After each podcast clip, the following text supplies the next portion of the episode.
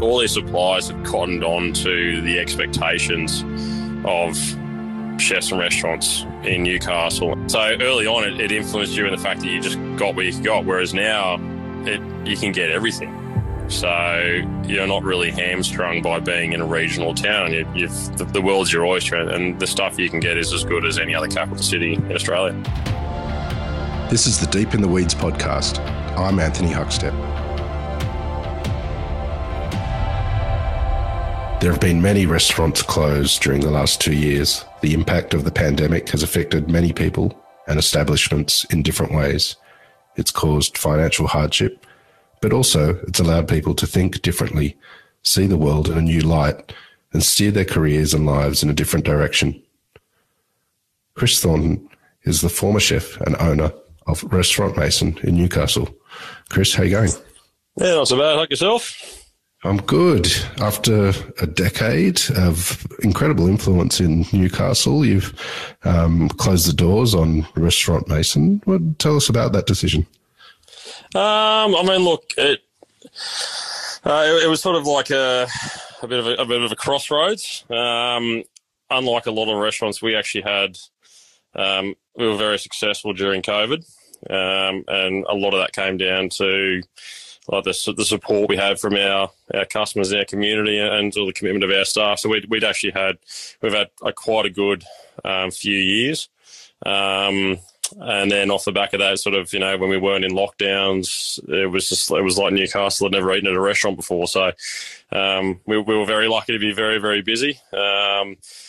And yeah, it, it, sort of put us in a like prior to COVID, um, we'd bought into a second business, and, and that had, that had uh, put us in a, a very bad financial position. Um, and we actually almost lost the restaurant prior to COVID. Um, and then yeah, with with our success of our takeaway and, and, and stuff like that, we were able to to sort of save the restaurant and get into a position where um, yeah, sort of we didn't owe anyone any money and, and all of our liabilities were covered and stuff like that. So, yeah, um, that was sort of one of the decisions. I mean, you know, one of like restaurants very rarely get to shut of their own choice.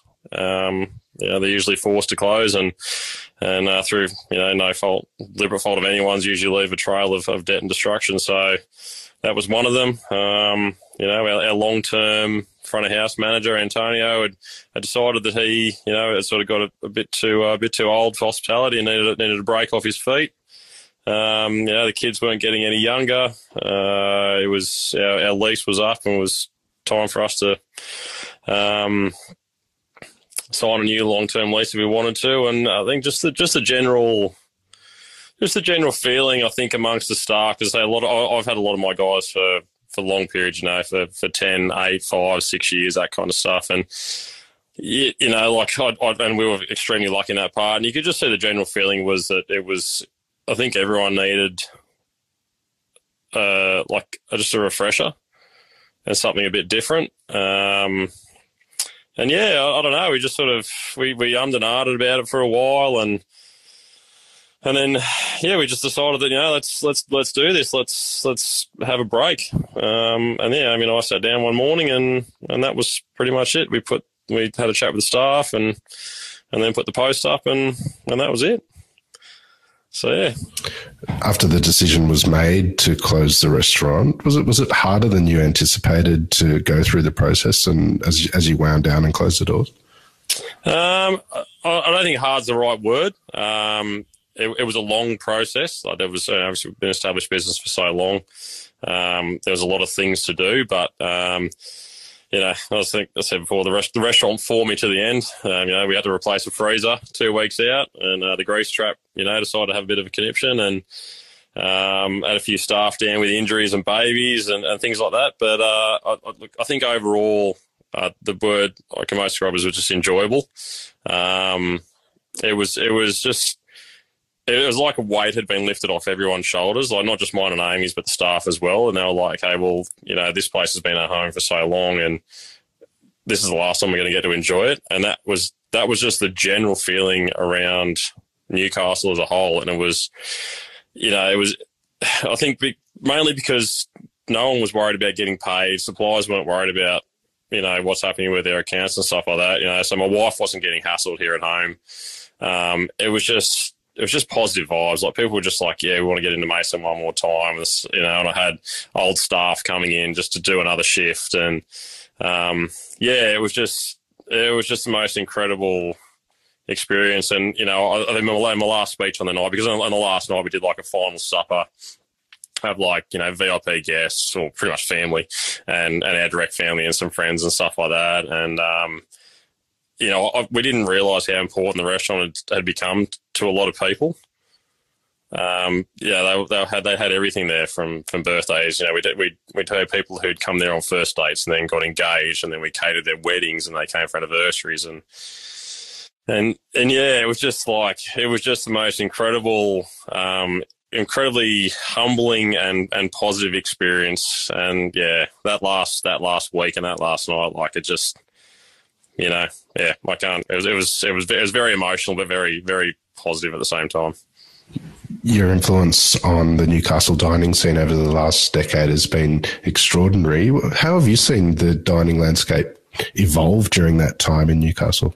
Uh, I mean, I've been, I've been even before like the restaurant. I did my entire apprenticeship in Newcastle, and um, you know, when I was coming through, there was really only us at restaurant two with Pete Bryant, and then you had Bacchus as well. And then even when I opened the restaurant, it was the same thing. There was only sort of one or two. And then when Steve opened as well, there was three of us, and it was, it was sort of like there was there was us at the top, and then you know you sort of had your cafes and your pubs and things like that, and then you've just watched over the last you know decade the just the filling in of everything in between. And I think that's come from an expansion of the expectations and the palette of the Novocastrian community, um, where, you know, the quality of food and coffee being served at cafes has skyrocketed. You know, you've got individual cuisines like, you know, you've got your Japanese, you've got your Ethiopian, you've got your Mexican, all those kind of stuff who are serving incredible quality. You know, your, your pubs are pushing towards that more gastro pub style food, um, which is you know not just your standard snitty and three dollar rump steak kind of stuff. So I just you know there was always an extremely good couple of restaurants with really you know you, you think of like Tim Montgomery is an incredible chef. You know, Beau Vincent at, at um at Subo and Susie and that, and now you know like you know Shana Flotilla and Mike at Humbug. Like there was always some really good chefs and really good restaurants, um, but you know you look you just look at everything else now, and just the entire food scene has just stepped up completely. So, you know, you even look at like Signal Box, which is it's it's a heaving beast, but the quality of food that like George and that are putting out there um, is just yeah, it's just amazing. I want to explore sort of what you did at Restaurant Mason over over that decade, but take us back to when you were young. What, what sort of role did food play in your family? Um, I mean, look, Mum was always a, a good cook. Um, you know, it's I, I haven't got your your sort of, you know, my nonna used to make all this kind of stuff because mum and dad emigrated here from England, so it was only ever the four of us. Um, like my brother and I were born over here, um, but there was only ever the four of us, so we didn't have these huge family gatherings. But you know, mum was always an excellent cook. Um, she always tried different things. You know, I always remember her her fish and her white fish and parsley sauce, and you know, she used to do lamb racks, and she tried different things like you know, glaze with a bit of honey and cedar mustard, and um, you know, she always tried like baking the jam tart. So it, yeah, there was always we always enjoyed really nice, just really nice food at home. Um, and then sort of when I went into high school, and we were picking you know, our work experience and our modules and stuff like that. Like hospitality was one of the first things just because I loved eating food. And um, yeah, I think from that first moment of doing work experience, um, I was just like, oh, I'm, I'm hooked. I love cooking. And I, I sort of did that through high school. Um, and then sort of came time to go to university and um, I was sort of looking at like radiation therapy and stuff like that. And I just thought, oh, look, you know, I, I, I can't see myself ever sitting in front of books for the next five years. And I just, I just want to cook. I just, I just loved it. I just, you know, I know it sounds a bit weird, but I just love being a pirate in the kitchen. You know, it was just, just cooking food and you know, just, just carrying on and you know, exploring your, your artistic side and you know the, the, swearing and the carrying on and the camaraderie and all this kind of stuff. I, I said that that's where I want to be. Um, you know, my parents were super supportive of it. And the only thing that my dad said to me, he goes, I really don't care what you do. Just, just, just be the best at it. And, um, and yeah, I just, I just set out on this, you know, I'm, I'm going to try and be the best. Um, that that view of being the best changed, you know, down the track. Um, but I was like, you know, I'm, I'm going to find the best restaurant in Newcastle, and I'm going to try this. And then, you know, I was lucky enough to win the Brett Graham scholarship, so it was kind of one of the best restaurants in the world. And then, you know, when I came back and did a few other jobs, and I was like, you know, I'm, I'm going to open the best restaurant in Newcastle, and, and that's what I'm going to do. And um, yeah, just sort of went on from there. Take us back to those early years. Do you have any stories of what it was like in the commercial kitchens in Newcastle when you were getting started, and, and sort of what influence they had on on you? Um, I like definitely definitely Pete Bryant at Restaurant Two. I did three of the four years of my apprenticeship with Peter. Um, and know he was like there was it was a family run business. It was it was Pete and Therese. She did the front of house. She did like Pete did the kitchen. Um, and and it was sort of there. Uh, I was first introduced to the community aspect of a restaurant and how um, how Pete involved himself with his customers and how the customers reacted and, tr- and treated Pete and Therese. Um, and yeah, that was really that was really cool. Just the respect that they had for him, and vice versa, and how he treated his customers. Um, and he was also a very kind chef, so you know he treated us really well in the kitchen as well. Um, so yeah, I mean, probably the, the biggest thing for that is that a lot of the customers that he introduced to to me at that restaurant then followed me to restaurant too. And you know, there's um, there's a lady uh, who's now unfortunately no longer with us, Mrs. Mellington. She was a regular customer of Restaurant Two and actually had a heart attack on the stairs of Restaurant Two, and and she survived, and that was cool. And then when we opened Restaurant Two, she was one of the first customers to come there. And you know, I fed Mrs. Mellick the entire time, and, and when we shut, we reached out to her to say we would like you to be there on our final night. Um, and then you know, we got an email back, and unfortunately, she'd passed away a week prior. So yeah, there's that's probably the biggest thing from early on in Newcastle. It's just it's the community, like the the people that I've been privileged enough to meet and to cook for, um, and to work with and to train and and all that kind of stuff like that. I, I don't think. I'm not saying it doesn't happen in larger cities, but I don't think you would get that as much in larger cities. You know, I've had I've had customers that have eaten with me every Friday lunch for the last ten years, and and uh, and yeah, that was definitely the biggest thing, I reckon. So.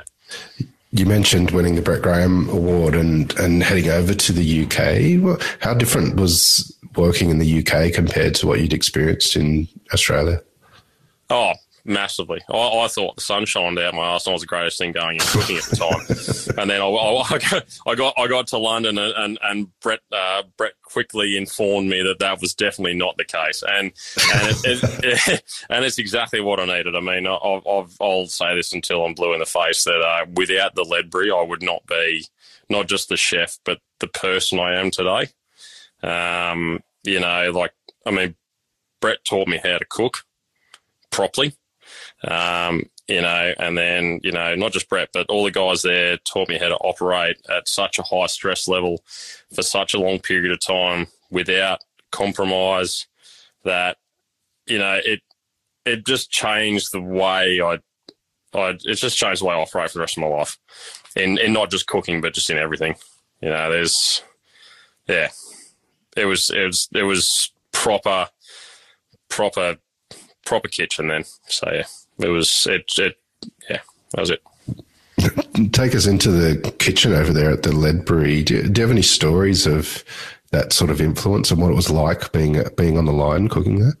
Um, yeah, it, it, it, was hard. Like I mean, I, would never experienced such a level of um, of perfection uh, on what was expected at all times, and it wasn't just what you put on the plate. It was yeah, I don't think I've got any really individual stories. I mean, I've seen, I've, I saw, I, was, I witnessed Brett stack up 12 plates of food because he wasn't happy with one piece of mackerel. You know, he was prepared to sacrifice the entire table because one piece of mackerel wasn't perfect. Um, you know, and and, you, and your, your fridges had to be perfect, and and you know your chives had to be perfect, and everything had to be perfect, and anything less was unacceptable. So yeah, um, the the biggest thing I say is that there's there was 13 blokes in there at all time, striving for perfection, working their asses off, um, and there's nothing else like it. And it's so inspiring and so terrifying all at the same time. When you came back to Newcastle to open your own restaurant, was it was it hard sort of translating the experiences that you'd had over in the UK to for the Newcastle market and find your voice? Um, uh, not really. I mean, Brett Brett's food is it's extremely translatable, um, and it's it's it's the of food that I've always based my cooking off. Is that it's not anything weird or you know brain melting. It is extremely good produce, cooked extremely well, um, and served at extremely high level. So it was it was you know Brett's a Novocastrian, so you know, and, and, the guys that he trained with in Sydney, like you look at their food of what, like you know, Justin North and Matt Kemp and all that we're doing at their restaurants. It's, it's just it's just very high quality food. You know, it's nothing weird. It just it it is cooked perfectly and just tastes delicious. So coming back to Newcastle, it was that's what I need to do. I just need to find the best stuff I can find, um, and just cook it the best way possible and just serve it to these people and hopefully they appreciate it and they did. So I was very lucky. Tell us about the first couple of years with Restaurant Mason and um, developing the team and, and the offering. Was it was it quite different to what it ended up being ten years later? It, yeah, the, the, start the start was definitely hard. I mean, you know, you, you, I was pretty young, um, and and in hindsight, I was probably too young to open a restaurant. Um, you know, you're dealing with all these financial things that you never had to before, um, staffing and um, and just you just general expectations. Like I, yeah, I was very lucky in the fact that I, a couple of staff that came with me I'd worked with before and I trusted really well, um, and that was sort of that was Danny and Antonio, and I had them for the entire ten years. So that took a massive portion of that restaurant like brain space away that I didn't need ever need to worry about. So I was very lucky in that. But um, yeah, as far as the offering goes, I'd, I'd probably I'd probably say it finished closer to what it started with than what it was in the middle, if that makes sense. Um, like I, I was, well, sort of thinking about this interview. I was the the evolution of our our Good Food Guide hats probably um, those points dictated what we did with our food, funnily enough. So, like, you know, at start, we were just doing what we could do with the team we had and what I felt comfortable with. Um, and we were lucky enough to be awarded a hat in our first year. Um, and then, you know, for a couple of years we were like that, but I'd, I'd, sort of gone on this path of I need to get better, I need to get better, I need to put more on the plate, I need to get better, I need to put more on the plate. And it was it sort of got to the point where I don't know. I remember one day, like looking at the food and what we were doing, and going, "This is this is too much." I, I feel like I've maybe lost my way a bit. Um, and then we lost the hat, um, and that was actually kind of similar to um, shutting the restaurant, a bit of a weight off the shoulders.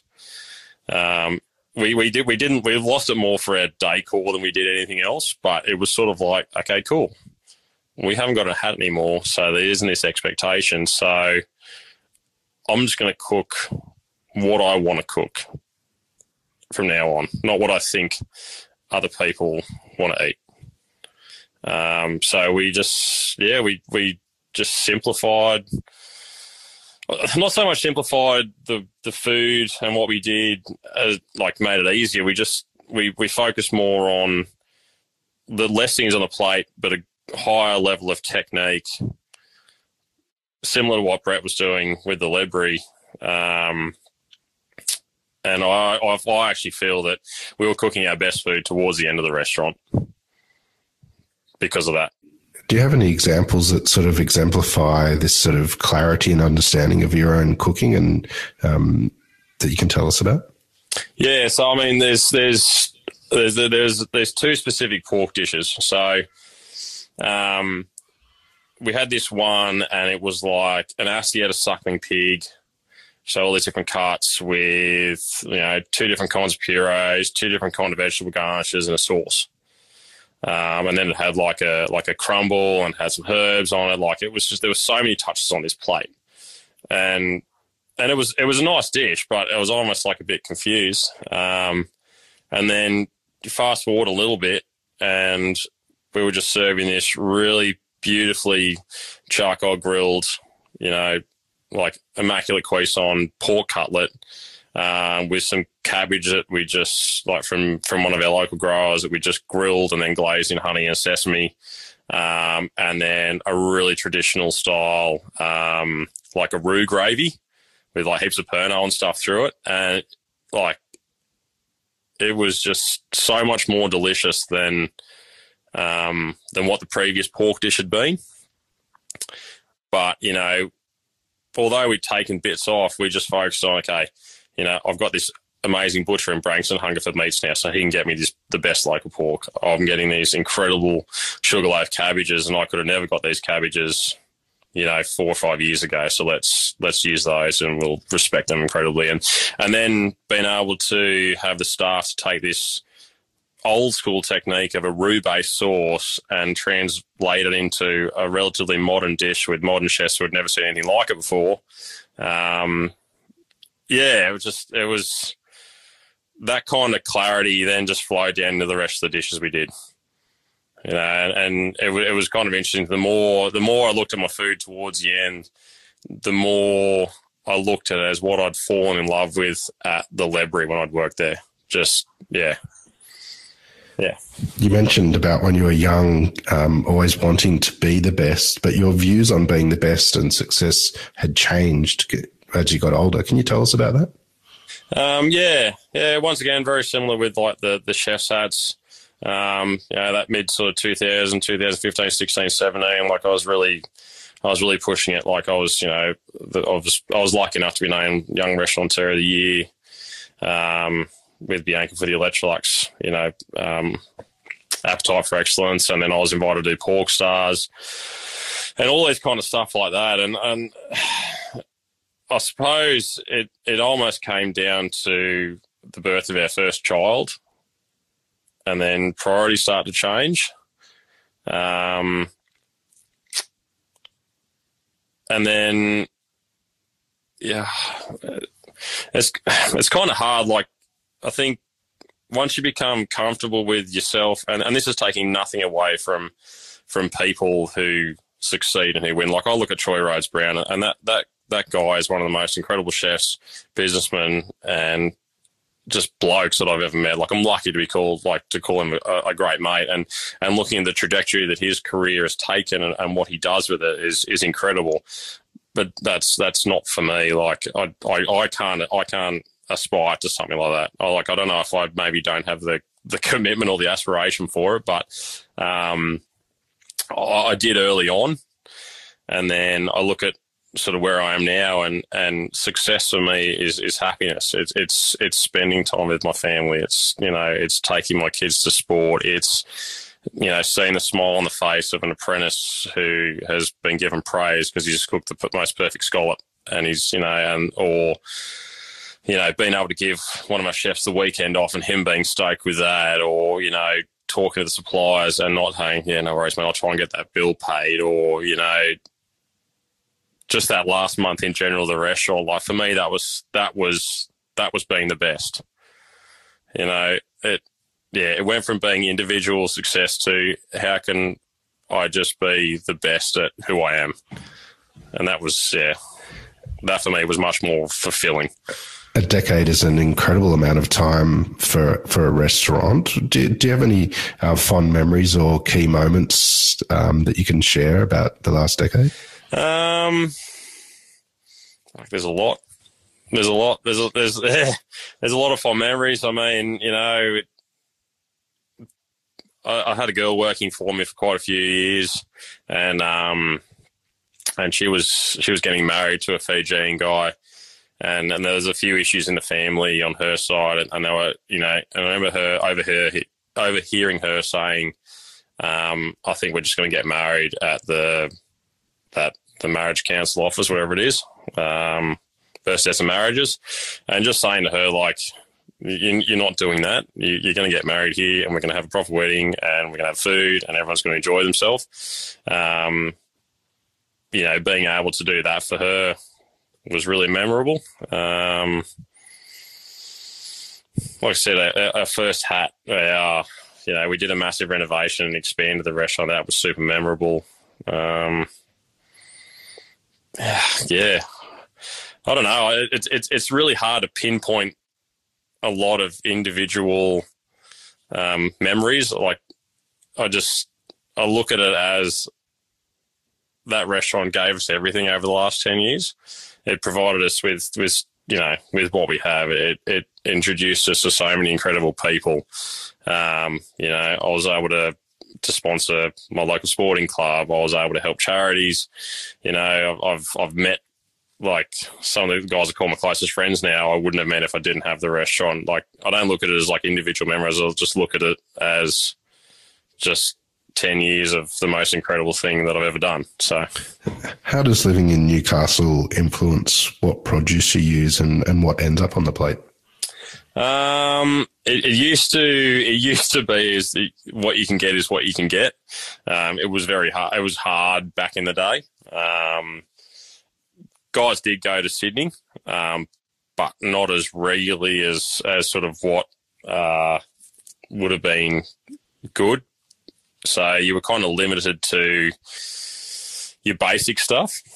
Um, but then over the, over the last ten years, like you've watched guys like Dylan from Newcastle Greens, Mick from Hungerford Meat Co. I mean, Basil at Chain Seafood, like all these suppliers have cottoned on to the expectations of chefs and restaurants in Newcastle and um, and have changed have changed with the times. And you know, you can get you get up in Newcastle now, the best duck and quail you can get in all of Australia. I mean, you ask like Charlie from Redgate Farm, a lot of his stuff is used all the way up and down the east coast. You know, Dylan's stuff gets used in quite a lot of time in in, in Sydney. Um, yeah, so early on, it, it, influenced you in the fact that you just got what you got, whereas now it you can get everything.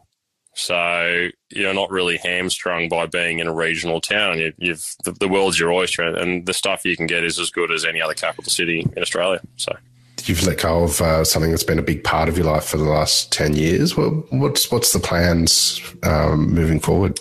Um, yeah, so I've, I've, got another another sort of profession that I've been working in for the last three years. Um, but i am going to have a have a couple of months off from I don't know committed cooking. Uh, but you know, there's plenty of friends around here that are going to need a hand over the next few few months, you know, and I've got a lot of favours that I think are going to be called in.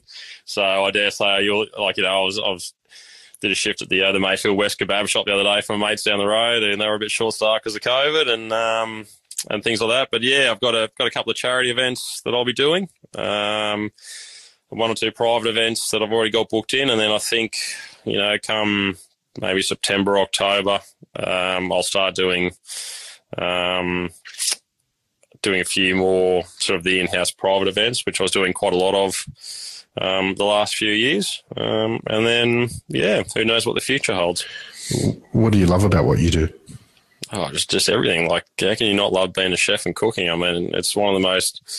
It, it, it is. It's one of the most enjoyable things that I've I've ever I've ever done. Like, you know, being able to watch, being able to get a you know a, a whole duck in and break it down, and then and then you know dry aging it and then pan frying, and then watching the enjoyment as it's being served and someone eating it, and then someone seeing you later and going, that was the most incredible duck. And then, you know, having been able to do that every day in a kitchen with your mates, having a good time, you know, and just, just being pirates and having fun. Um, yeah, it's, it's, yeah.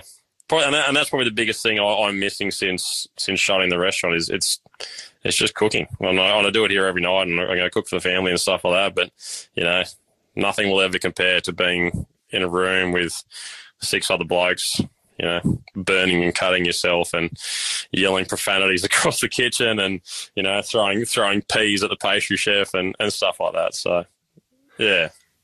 Well, Chris, congratulations on um, what you built there in Newcastle. And it's been an absolute honour to have you on Deep in the Weeds today to hear a bit of your story. Good luck with uh, what you have in the future and uh, keep in touch and we'll catch up again soon. No worries, Ike. Thank you very much, mate. And um, yeah, thanks for supporting Newcastle. So cheers. This is the Deep in the Weeds podcast. I'm Anthony Huckstep. Stay tuned as we take a deep dive into the lives of the incredible people who ply their trade in the food and hospitality sector. Special thanks to executive producer Rob Locke for making this all happen. Follow us on Instagram at Deep in the Weeds Podcast or email us at podcast at deepintheweeds.com.au. Stay safe and be well.